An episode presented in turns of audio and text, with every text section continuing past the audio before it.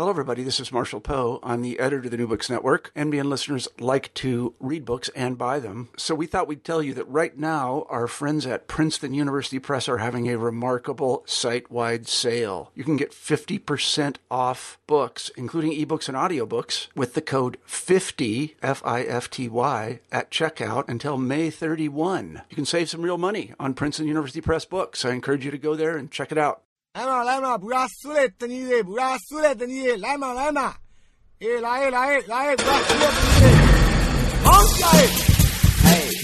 Welcome to New Books in Southeast Asian Studies on iTunes. Via the web. I'm your host, Nick Cheesman, a research fellow at the Australian National University's College of Asia and the Pacific. Today I'm talking with Shane Strate, an assistant professor at Kent State University, about the Lost Territories, Thailand's History of National Humiliation, published in 2015 by the University of Hawaii Press. Shane, welcome to the show. Thank you, Nick. It's a pleasure to be here. Could you begin by telling us how you got interested in the history and historiography of Thailand? Well, uh, it was a long journey in a lot of ways. I grew up in uh, Alberta, Canada, and uh, was always interested in history, but my interest was really in France, not in Thailand. And uh, I took, uh, studied six years of French in school. I loved uh, the Montreal Canadiens, my favorite hockey team growing up, and I loved everything Quebecois and about Montreal, and um, thought that that would probably be my field. When I finished high school, I applied to become a missionary for my church, and I was assigned not to France as I had hoped, but to uh, a mission in Thailand, in Bangkok. And uh, I didn't know anything about Thailand a couple of years living and working there, I, I learned about the culture, I learned the language, and I developed a, an intense affection for that country and, and people, as you can probably imagine. I didn't learn anything about Thai history while I was there originally, except that Thais were very proud of never having been colonized and felt that this made them unique among their uh, Southeast Asian neighbors. When I returned to school and began my graduate studies, I uh, I hit on the on Franco-Thai border co- uh, conflict as a way of combining those two interests of mine, France and Thailand. And I, I, wish it were more profound than that, but but it was actually really that simple. And um, as I began studying and and studied the propaganda that the Thai put out during that conflict, I noticed it had an incredibly anti-imperialist tone. And I thought how odd this is that uh, a country that was uh, independent, that had never been colonized, that considered itself in some ways an equal of the West, should be constantly referencing all of these injuries, all of these grievances that, that they had suffered uh, in the past, most importantly, the lost territories issue. And it was right around that point that I read Siam Mapped by Thongchai Winichakul and uh, that not only piqued my interest in uh, nationalism and in discourse, but also it completely widened the parameters of what history could be. And uh, that history of representation changed everything about my approach to thinking and writing about history. It led me to Wisconsin to work with Thongchai and uh, into the project that became this book. So, perhaps before we go to the narratives that you're referring to of grievance and of loss, you could tell us briefly uh, what are these or what were these lost territories to which the book's title alludes? Could you set out some basic details of them, to whom they were allegedly lost? And given us some indication already, and when. Well, uh, the, the concept of the lost ter- territories are a little bit ahistorical uh, in the sense that they're imagined and crafted after the fact, of course, but it stems from an event that happens during the age of high imperialism, really in the 1890s, when the British are pressing in on the Kingdom of Siam from the west. The French, of course, are the real threat coming from Indochina in the east. And the Siamese are uh, really competing with those two European powers to lay claim to the what they refer to as the left bank of the Mekong or the Lao states, which had nominally been uh, vassals of the Siamese kingdom in the past. In that contest between Siam and French Indochina, uh, Siam is defeated rather soundly. They're routed in a conflict in 1893 that happens, which becomes known as the Franco-Siamese crisis. And um, not only do the Siamese lose their claim to the Lao territories on the left bank of the Mekong, but the terms of that agreement between France and, and Siam are arranged in a way that is designed to humiliate the Siamese king, uh, which in this case is Rama V, Chulalongkorn. And uh, he's so humiliated and so embarrassed that he loses interest in life uh, for a brief period before recovering. The going forward, the monarchy has to figure out a way to recover uh, from this incredibly embarrassing moment, and they um, develop a narrative that becomes royalist nationalism, which which talks about how, in fact, uh, Siam has survived, how it's uh, survived by giving away territory. And the way that the monarchy phrases it is essentially we've we've saved the hand by cutting off a finger. And the Lao territories and, and parts of what becomes Cambodia are that finger that is lost. Now, that exists in, in sort of an ambiguous fashion for several decades. It's, it's rarely mentioned by the monarchy until it's deposed by the People's Party in 1932 and a, a military regime comes to power. And it's really that military regime that begins this process of uh, defining the loss that occurred in 1893. And the person responsible for that is a, an ideologue, a, a member of the military cabinet named Pibun, uh, named Wichit Wathakan. He writes a series of articles in the Thai newspapers called How Thailand Lost Its Territories to France, which is a sort of seminal moment in the construction of this concept of lost, lost territories. He not only defines them geographically uh, to be most of what today is Laos and parts of Cambodia, he also defines them chrono- uh, chronologically. So he, he outlines five separate periods in which uh, territory was taken away from Thailand by France, beginning with the uh, uh, secession of territory in 1867, uh, identifying the 1893 Franco-Siamese crisis as the sort of most painful, most injurious moment, and then identifies uh, three other moments uh, up through 1909 in which territory is lost as well. And that really gives shape, really gives focus to the sense of injury that is done to Thailand. Up until that point, there'd never really been a, a, a discourse to refer to that. What Wichit does, of course, is he uh, takes the 20th uh, century conception of the nation state as something with territorial boundaries, as something with uh, a modern conception of sovereignty, and then he imposes it back on the past, on the 19th century, to assume that those Lao territories or those Khmer territories were integrated into the Thai nation state uh, in the same way that Bangkok or um, uh, Ubon province or, or Chiang Mai province has, has been integrated today.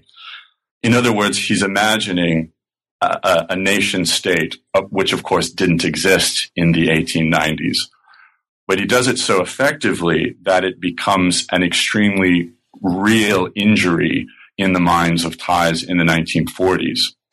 And so one of the interesting effects of this definition of lost territories is that it promotes an extremely emotional, almost visceral response in the minds of, of people who learn about it. So that whereas, you know, Siamese in the 1890s weren't really that interested or affected by what happened during the Franco-Siamese crisis.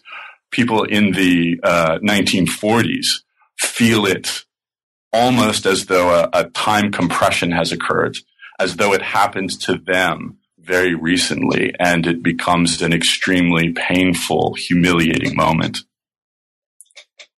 So, what's this national humiliation narrative displacing the royal nationalist narrative? What's the relationship between the two, and, and why did you choose to concentrate on national humiliation?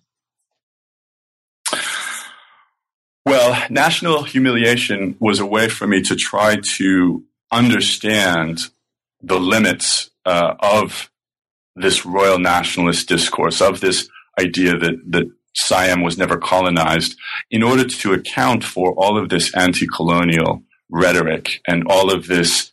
Uh, all of this attention that the lost territories received.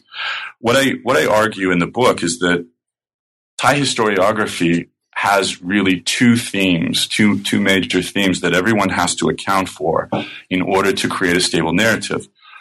One is this idea that Siam was never colonized, um, which is a theme that establishes the state as the hero, because the purpose of the state, of course, is to protect territory. But there is a second theme, uh, as I argue, and that theme is lost territories. Lost territories refers to the cost of survival. It refers to the injury that was done to the this imagined uh, geobody of of Siam. It's a theme that sort of suggests that the state is the victim, uh, that it's been injured.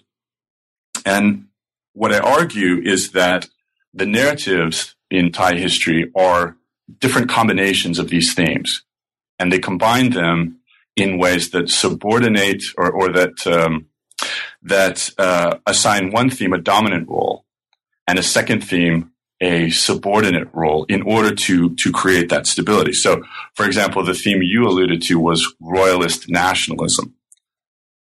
Royalist nationalism as a theme suggests that the king saved the country. Uh, that is Thai history if you are a royalist nationalist. So it assigns the never colonized theme to dominant status. That's the most important theme in that particular narrative. Uh, because it wants, of course, to elevate the monarchy to provide it with a sense of political legitimacy.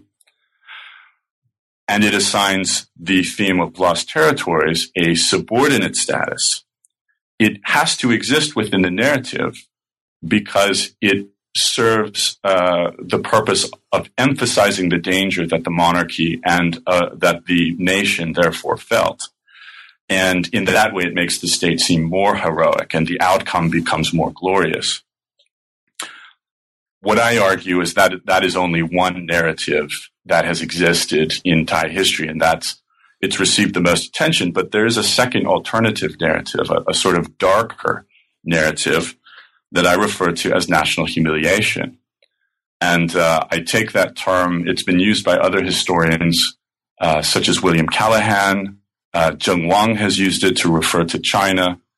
Um, I think it very effectively summarizes this the second narrative in which the two themes are reversed. In in the national humiliation narrative that characterizes the 1940s and those military regimes, lost territory becomes the dominant theme. And the focus of the narrative is to talk about how Thailand has been uh, humiliated by the West, how it has uh, had territory stolen from it, how it has um, uh, it had extraterritoriality imposed upon it. And, and that really becomes the dominant theme of that narrative. Never colonized, on the other hand, is relegated to a subordinate role the military rulers in the 1930s and 40s never denied that uh, Thailand retained its independence. They only questioned the nature of that independence. Um, and so subordinating a, a, theme doesn't necessarily mean erasing it or forgetting it. It only means to, to sanitize it in a way that reinforces the, the dominance of the larger theme, which in this case is, is lost territories. What I argue in the book is that royalist nationalism uh, prevails throughout the history of Thailand. It is, it is the most common, it is the most public theme. But that there are certain conditions or certain moments in Thai history, uh, moments of crisis, moments of extreme political pressure, in which the subordinate theme can challenge for dominance, in which, in which those themes invert. And uh, the country embraces a national humiliation narrative or, or discourse. And those moments are sort of outlined in the book. The, the late 1930s, uh, early 1940s, leading up to the, the Franco Thai conflict, the anti Catholic campaigns of, of 1942 through 1944, the Pan Asian discourse uh, uh, that, that explains the Thai Japanese alliance, and of course, the much more recent controversies over uh, Preah Vihear and the dispute with Cambodia. Well, let's go to those in, in turn, but perhaps uh, we can start with Pan Asianism and then come to the other two after that, because I think that'll give you an opportunity also to sketch out a little bit more of the, the details of this period. Um, what were the characteristics of the military regime and um, how it used this national humiliation narrative for its uh, specific uh, political and strategic purposes? Right. The military regime that uh, takes power in Thailand in 1932 deposes the absolute monarchy with the intent, or the stated intent at least, of transforming uh, Thailand into a, a modern democracy.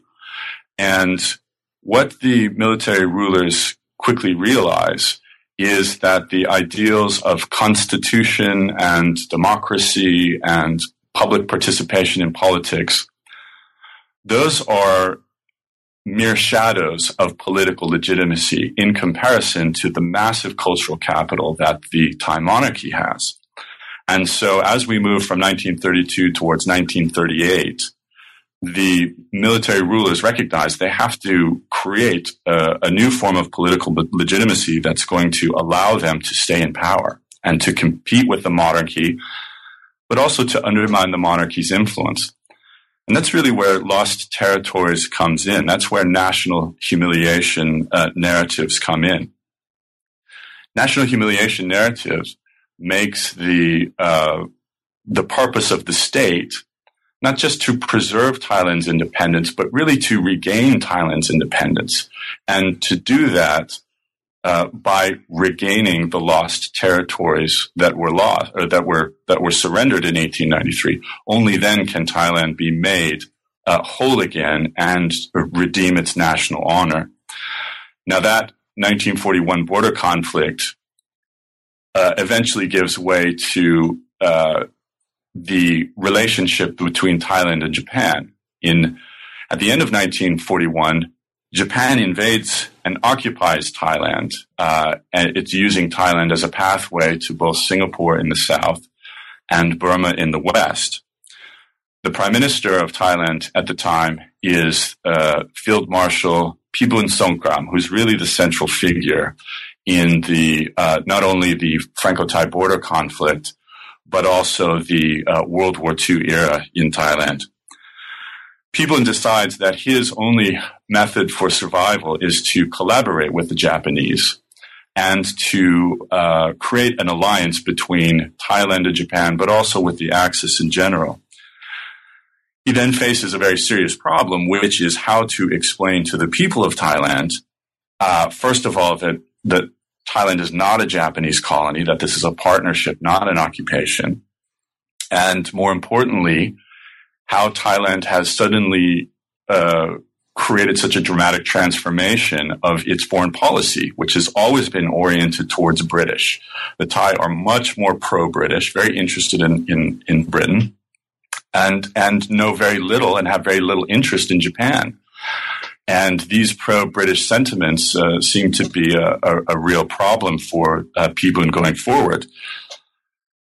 He uses national humiliation in order to provide solutions to both problems.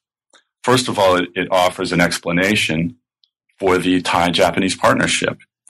Uh, the government essentially says to the Thai people, look, the, the Japanese are just like us. They're Asians, they're Buddhist, but most of all, They've been bullied by the West just as we have been. They have experienced the humiliation of extraterritoriality. And even now, the U.S. is uh, uh, bullying them into a war for resources because of its refusal to, to trade with them. So uh, Japan is a, a, country that that understands Thailand's problems. They are not conquerors. They are here to uh, free us from Western influence. But it also offers, for Pibun, it offers a, a sense of continuity between the Franco-Thai conflict and the Pacific War. And Pibun tells the people of Thailand, look, uh, we've just come through a border war which has uh, allowed us to regain a portion of territories that we lost in 1893. We're trying to drive the French out of mainland Southeast Asia. This war that the Japanese are fighting, this is a continuation of that conflict. The Japanese are just trying to push the West out of all of Asia. And by allying with them, we're going to help that happen. We're going to free uh, the, uh, Asia from Western imperialist influence. He also believes that Thailand will be able to obtain a privileged position within the co-prosperity sphere that the Japanese are creating. Thailand will be leaders because, like Japan, they've managed to preserve their independence uh, under a, an age of Western imperialism. But like the colonies, they know what it's like to suffer from uh, you know, Western piracy, as they refer to it, or, or Western imperialism. And so they try to sort of position themselves in this uh, second tier status. They're not as great as Japan, but of course they're still above their Asian neighbors who've, who've been completely colonized. What I do in, in that particular chapter is to try to demonstrate the congruity between national humiliation and pan-Asian discourse. Uh, to to demonstrate the way that uh, Pibun and Wichit Wathakan use this idea of of uh, you know Western uh, exploitation, Western humiliation, to create a space within the co-prosperity for Japan. And I argue that that this, in a lot of ways, changes the historiography on the war. Uh, a lot of historians in the past have written that Thailand really, you know, doesn't uh, doesn't have a stake in the war one way or the other. That they're just trying to survive and, and that they succeed very well at that since Thailand doesn't suffer the destruction that, that characterizes the war in the Philippines or in Burma or in other areas. While that's true, um, I point out that, you know, survival is really not the ultimate goal of the Thai military elite. That if you look at it through a national humiliation lens, Expansion is the goal of the Thai military elite. They want to regain this imagined uh, Thai empire that they believe existed in the past. They want to make Thailand the preeminent authority in Southeast Asia. Um, and far from being um, uh, upset at the Japanese arrival in Southeast Asia, they see this as a tremendous opportunity for them to fill the void that's going to be left by Western imperialism. And in this period, the expansion was not just to the east, but also um, conceivably, and in fact, for a short period, to the west. Um, would you say anything about the uh, anti-British uh, component of the national humiliation narrative uh, in that time, uh, consistent with the Japanese program? And uh, you also argue that it failed to get the kind of traction that the anti-French narrative was so successful in, in obtaining. Yes, when the when the uh, Thai formulated their declaration of war in 1942, they declare war on the United States and on Great Britain.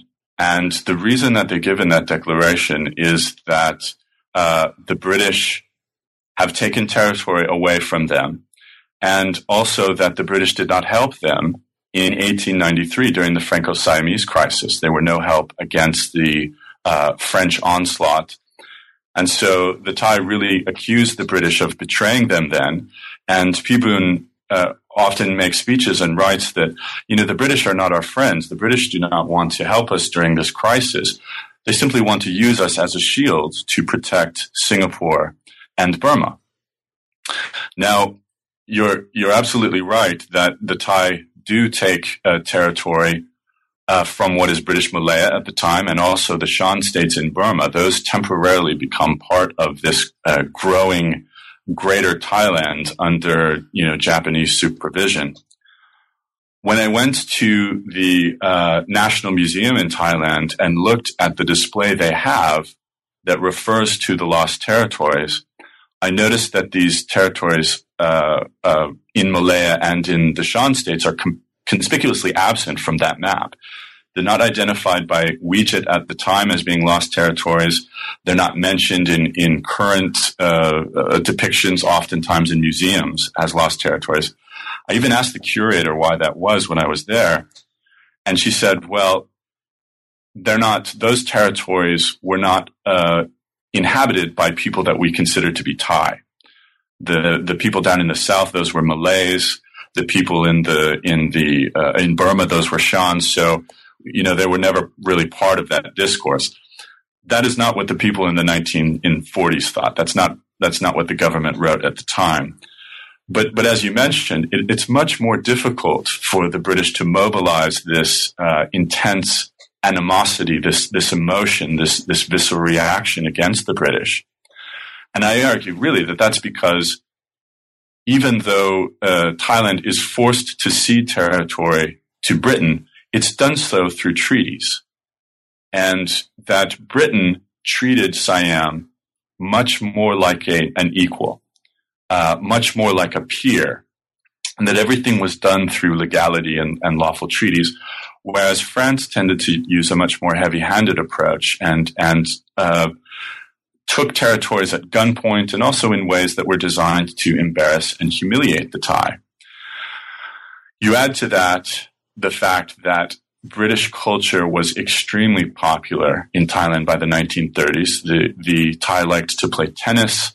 They liked horse racing. They were enamored of the royal family. Uh, it was just much more difficult for this uh, military regime to get people to think of the British as their enemies. Um, and that, that, uh, national humiliation discourse that they tried to use on, on the British never really gained the same type of traction that it did with the French.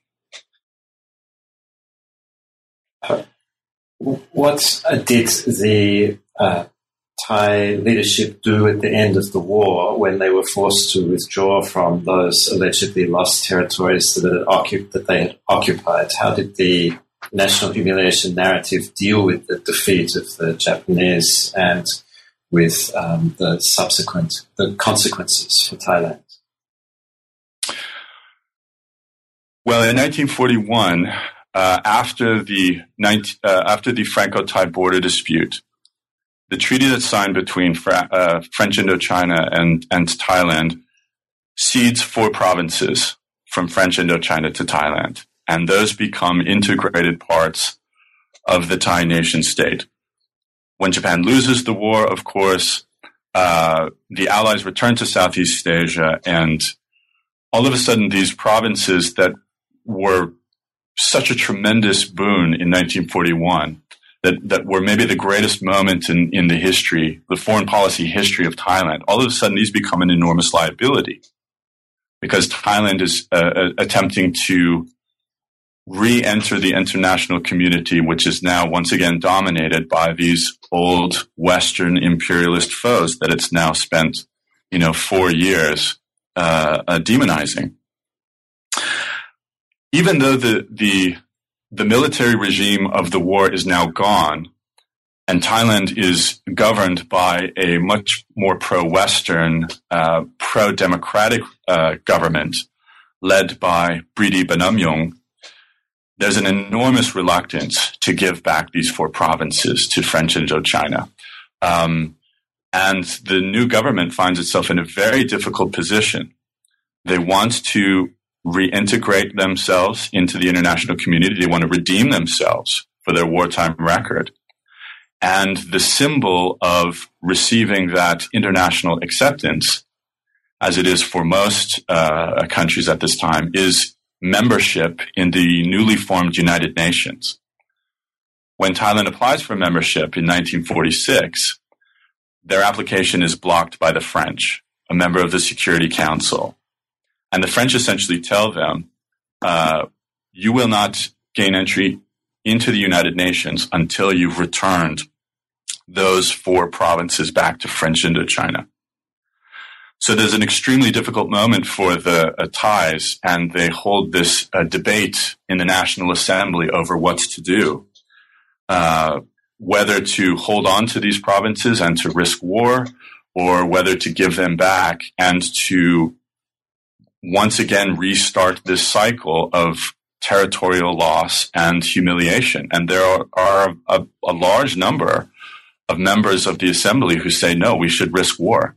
The people who li- live in these territories are Thai. Uh, to abandon them to the French would be to uh, condemn them to slavery. I mean, there's all sorts of powerful uh, rhetoric that's going on. In the end, the Thai decide that that their situation is not such that they can risk war, and they do uh, return those territories back to France in order to secure membership in the UN. Now, what does this mean for national humiliation discourse? Well, national humiliation has really been a liability since about 1944 because when the Japanese, when the war looks like it's going bad for the Japanese, the Pibun government uh, resigns and you have a much more pro-allied government that uh, replaces it in Thailand. They don't want anything to do with the discussion of lost territories. They don't want anything to do with national humili- humiliation. They don't want to antagonize the allies. And so what I argue is that, you know, this is one of those moments when the historical themes reinvert and never colonized takes the dominant position again and lost territory has to be relegated to subordinate status because only royalist nationalism is going to allow Thailand to uh, assume its former position in the international community. And this then changes the historiography on the war. If you're going to create a narrative about never colonized, you can't admit that uh, that Thailand was occupied during the war. And so instead of occupying force, the Japanese become a guest army. Uh, and so this creates all this contra- all these contradictions within the historiography. If the Japanese were a guest army, then that means that the Thai regime was complicit in what happened in Southeast Asia.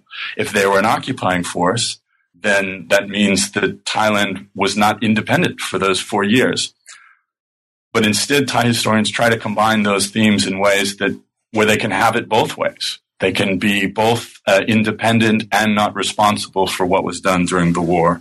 So, uh, you know, my discussion of, of national humiliation and, and Pan Asianism is an attempt to sort of unravel those contradictions. Let's turn to national humiliation and anti-Catholicism because this is a chapter of the book that I personally found really compelling and a chapter that offers new and fascinating insights into the modern history of Thailand for which you can be congratulated. Uh, could you please talk us through some of the key contents of that chapter and again relate anti-Catholicism to the narrative that's the overarching theme of the book? Mm-hmm. Well, I have to start by um, crediting uh, a graduate student at the Chulalongkorn University who I met in the National Archives uh, while I was there. And when I told him uh, the topic that I was working on, the Franco Thai border conflict and anti imperialist rhetoric and, and uh, discourses, he said to me, you know, you should really look into what happened to Thai Catholics during that period because there were all sorts of episodes of violence and arrests and imprisonment and closure of churches. And of course, I was absolutely stunned. I'd, I'd never read or heard anything about that happening before. And I assumed that, you know, most people hadn't either. And so when I began looking into the, uh, uh, different archives at the Assumption Cathedral and and talking with uh, uh, people who knew a little about this. I was I was absolutely uh, stunned by what I found. What I learned was that really following the Franco-Thai border conflict from 1942 into 1944, that the Thai government had engaged in an attempt to uh, eliminate Catholicism from uh, certain parts of Thailand uh, with a goal of eliminating from all of Thailand. And their reasoning for this, for doing this, really taps into this uh, national humiliation discourse and really represents how Thai attitudes towards the West are, are so conflicted, so ambiguous. What what I learned is that the the Thai state and the Catholic Church had a very tense relationship in the 19th century. Um, there was, in fact, a church a state confrontation that that happens during the reign of Chulalongkorn, Rama V, when um, missionaries are uh, sort of inserting themselves into the northeastern regions of Thailand. Uh, and they are working in the northeast, particularly in Udon province, in Ubon province, Sakon Nakhon, uh, Nakhon Phanom. And these uh, missionaries who are French are working with a lot of uh, minority groups, with Vietnamese, with Lao. And as they as they uh, complete their work of, of conversion and, and, of proselytization, they're doing so in, in ways that challenge uh, state authority. So one of the one of the implications of the 1893 border uh, uh Franco-Siamese crisis is the principle of extraterritoriality. Foreigners in Thailand are immune from prosecution in, in Siamese courts. And so these uh, French priests that are teaching in the Northeast uh, are not subject to French law. And worse than that, the French have extended something known as protege status, which means that they can uh, confer a, a, type of diplomatic immunity to people in French Indochina or, or Lao or Vietnamese uh, subjects, which then makes them immune from, from uh, Siamese prosecution or Siamese law. And what Chulalongkorn is afraid of in the, in the 1880s and 1890s is that these French priests in the Northeast are converting people to Catholicism and at the same time extending them protege status. Version means both a withdrawal from Buddhism and an exemption of the requirements of Siamese law. So for example, the nobles are uh, petitioning Chulalongkorn and saying, look, these people that formerly were were subject to corvée labor, now they're made French proteges, and we can't make any demands on them uh, anymore. So Chulalongkorn believes that these French missionaries are really agents of the French uh, Indochina state. Hesitates to confront them out of fear of colonial retaliation. I mean, he's very familiar with the way that the French have used religious freedom as a pretext for intervention in Vietnam. So you have this long-standing, uh, uneasy relationship between French Catholicism as it exists upcountry and the demands of the Thai state. By the 1930s, when uh, Pibun Songkram is now prime minister, and you have a, a military regime in in control in Thailand. That uh, legacy of uh, church state interaction gets grafted into this narrative of how the West has embarrassed and humiliated and and subverted uh, the Thai government and Thai law, and so Pibun sees the Franco-Thai border conflict and this war with France and this Japanese uh, efforts to liberate Asia from Western imperialist influence.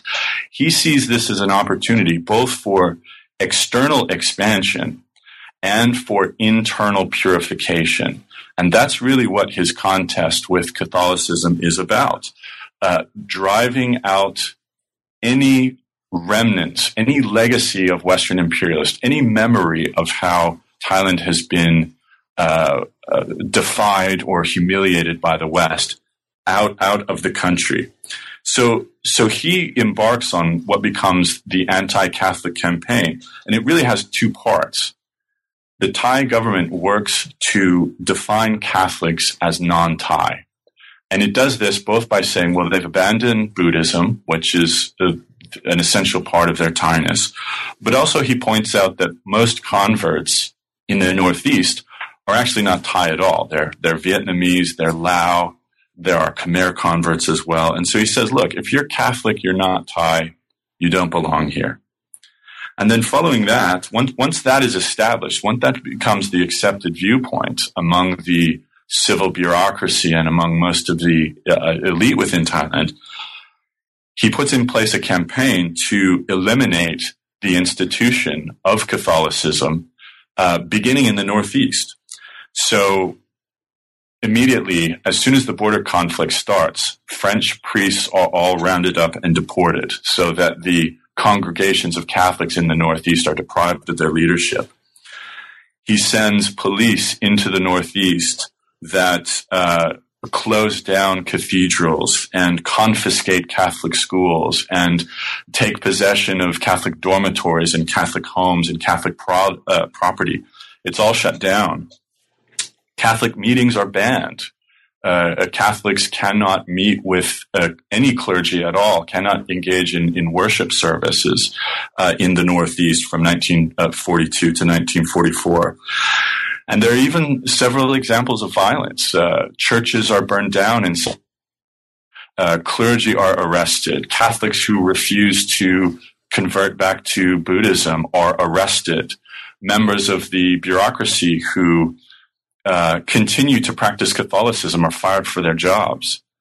And uh, there are examples uh, in uh, Korat, in um, Nakhon Ratchasima, of a, a, a, Catholic priest, a Thai Catholic priest, who's arrested in prison and dies in prison of tuberculosis. And he's, of course, uh, been recognized in Thailand as a Catholic martyr. In uh, Nakhon Phanom province, there's a memorial, a memorial to the seven martyrs, individuals who Catholics believe were uh, martyred by Thai police because of their refusal to abandon their faith. Um, all of this took place in an environment, uh, in a wartime environment, in which the Japanese occupation of Southeast Asia provides the perfect atmosphere for Pibun to essentially uh, uh, settle old scores with Western imperialism. And what he argues essentially is that the Catholic Church, along with extraterritoriality, along with the lost territories, is a vestige of Western colonial intervention in Thailand. It is a part of that very painful uh, injury that was done to uh, Thai national honor. And therefore, uh, just as, you know, 1940, 41 becomes the moment to redeem Thailand by regaining these lost territories, by, by recovering parts of Thailand that have been occupied by the French for so long, it's also uh, a an opportunity to sort of cut out the cancer of the of the body politic. You know, in, in one um, in one document that I read, there's a a civic official who refers to Catholicism like a like a fungus that affects a mango tree. If you don't cut it out, the mango tree dies. And uh, if if you don't get rid of Catholicism, they argue, then you know the state the Thai state will die.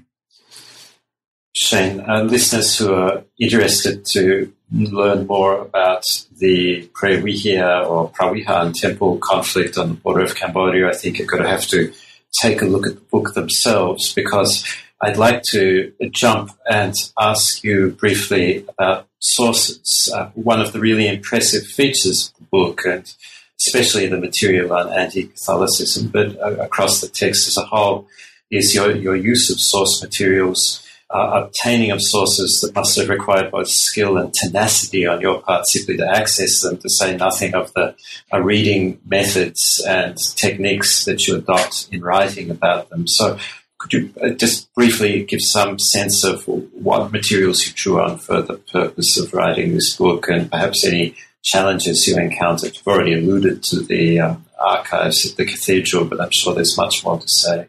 Mm-hmm. Well, I, I wasn't as successful in obtaining sources as I would have hoped. One of the things that I really wanted to write on uh, for this book, and, and perhaps it will become part of a future project, was uh, what's considered now to be the French occupation of Chanthaburi and Trat provinces uh, between 1902, or sorry, between 1893 and 1907. And that's part of the legacy of the, the Franco Siamese crisis. Um, Chulalongkorn allows the French to occupy those areas in order to save uh, other parts of Thailand. They're eventually restored to Siam in in uh, 1907, and to this day, the the province of Trat celebrates its return as Trat Independence Day. So there's there's a powerful memory of um, of national humiliation and and uh, of loss there that I wasn't able to write about because I couldn't get permission to look at the documentation regarding the transfer of those particular areas and the, for example, the Thai civic officials that were imprisoned by the French in Chanthaburi uh, during that period. Um, most of the materials that I used for this particular book came from uh, documents in the Ministry of Interior.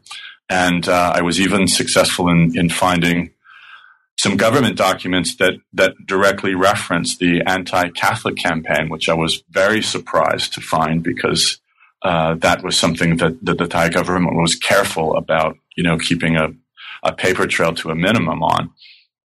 Uh, the most important documents for the anti-Catholic campaign, of course, came from the library at the printing press at Assumption Cathedral. This also was not uh, difficult or not uh, easy to obtain access to, and I'm very grateful to the patrons of the of the uh, university for allowing me access. Um, what I found is that those records have not really entered into the uh, public discourse about this period. They're not part of the collective memory of uh, the World War II period or the Franco-Thai conflict or or the Catholic experience in Thailand. And and one reason for that is that those records are very carefully guarded. The the, the Catholic Church really doesn't want people having access to them. Um, and one of the questions that I have, have pondered uh, in the writing of this book is, is why is that? Why are these sources so carefully guarded? I think for two reasons. Number one is that the Thai, um, the official historiography in Thailand really has no interest in uncovering uh, a moment in Thai history that is so synonymous with religious intolerance. And, you know, that really upends the um, conventional thinking on Thailand was, which uh, Thais generally like to promote, which is that it's a very religiously tolerant. You know, every religion teaches you to be good. That is what Thais will tell you when you when you talk about religion in Thailand. And and this is is a very difficult period to reconcile with that idea. But the other idea is that Catholics themselves aren't very forthcoming about telling their story and about um, uh, you know writing narratives that that that publicize what happened uh, in the Northeast during the 1940s. And I think that's because they are uh, they have worked for so many decades to achieve this status as being more mainstream and being patriotic and being loyal Thai citizens, uh, that they are not anxious to bring up um, moments in their own past, their own memories that that that sort of place them outside of the mainstream and that, that illustrate a moment when they were at, at conflict with the Thai state. And so those stories, those memories, those those discussions are are held within the Catholic community, and they're commemorated in different ways, but they're not allowed to to um, or they're not encouraged to enter the, the public sphere in ways that would reshape this uh, collective memory about religion and about wartime activity. For people who follow current affairs in Thailand, a lot of this will sound awfully familiar uh, with irredentism, uh, temple conflicts, the narrative of outside threat, the obsession with the prestige of the monarchy, the placing of the military as savior of the nation. How did events in Thailand today influence your thinking about research and writing of the lost territories? Well, it, I, I, think that it's it's a good illustration of of uh, a couple of things. The first is the idea that national humiliation as a discourse uh, can uh, disappear entirely. It can lay dormant for decades, and and you'll see very you know hardly a reference to it for two, three, four decades, and then all of a sudden, under certain correct uh, under certain ideal circumstances during political crisis, it will reemerge again in ways that shape the political discourse and shape the narrative over what's happening in Thailand. Um, one of the things uh, that I say about national uh, humiliation discourse in the book is that its purpose, when when in, and Wichit and and this military regime really gave birth to this discourse, what they wanted was a narrative that would bond citizens strongly to the state, that would take the royal shame of the 1893 Franco-Siamese crisis and convert it into a national agony. And that was always really fascinating to me. Why, why the, uh, the Franco-Siamese crisis would be so painful to people in the 1940s when people in the 1890s, when the event had actually happened, weren't that concerned by it. And the way that this happens in many ways is by identifying this state as victim mentality, right? And that becomes the basis of Thai identity in a lot of ways. The state has been humiliated. The state is the victim. We have to unite under the leadership of the state. If we don't, just look to our history to see all sorts of things that can happen uh, that can occur if we are divided. So, for example, you know, going back to 2006, the um, People's Alliance for Democracy and the the Yellow Shirt movement and the furor over the Samak government's uh, signing of uh, the treaty with Cambodia and giving World Heritage status over Preah Vihear to Cambodia. That was an event that really triggered the reemergence of this national humiliation dis- discourse. And if you pay attention to what the PAD was saying during that period, if you pay attention to the way that they uh, that they formulated their discourse, it was uh, a very ingenious reformulation of national humiliation discourse. To to lose Preah Vihear would be to surrender territory to Cambodia, which would be uh, a violation of the duty of the state. It means that the state does not have political legitimacy. Um, and it means that, of course, we need to replace the leadership in order to provide uh, strong leadership. It also means that if you are a citizen who questions this idea of Thainess, who who uh, dares to um, put forward a, a, contradictory assertion about what's happening, or, or, to to challenge the state's authority, then you are uh, accused of selling the nation, as as uh, was accused, and as people who questioned the validity of Thailand's claim over Preah in 2006. This was the accusation that they faced. Um, if you're not all in on preserving Thailand's boundaries, if you're not uh, if you're not unified under the leadership of, of people who want to preserve Thailand's boundaries, then you are selling the nation. You're guilty of promoting the same type of dissension and the same type of uh, disunity that has allowed Western imperialists to take advantage of Thailand in the past. And so what it does is it sh- completely shuts off all uh, ability to question and to reason and to to have a debate about national security or about Thai identity or or many other or, or especially about the monarchy or any other aspect of Thai politics that uh, the regime deems to be out of bounds. Shane, this is a a really a great book, and I'm keen to learn uh, coming out of this book what you're working on now and what we can look forward to from you in the future. Well, uh, the product, the the uh, project that I'm I'm trying to get off the ground right now is really uh, more a series of questions than answers. I'm beginning with an incident that happened in 1972 in which a uh, group of Mormon missionaries visited the uh, ruins of the ancient city of Sukhothai in Thailand, which within Royal Nationalist historiography, that is the cradle of Thai civilization. It is the birthplace of Thailand. These missionaries uh, photographed themselves sitting on top of the Buddha, sitting on its head, had the photos developed, and when they were uh, developed, the workers at the photo shop were so incensed by what they saw that they sent the negatives down to Bangkok to newspapers, and they were published in Siam Rat newspaper, uh, and triggered a national outrage that uh, led to the arrest and imprisonment of these missionaries for six months.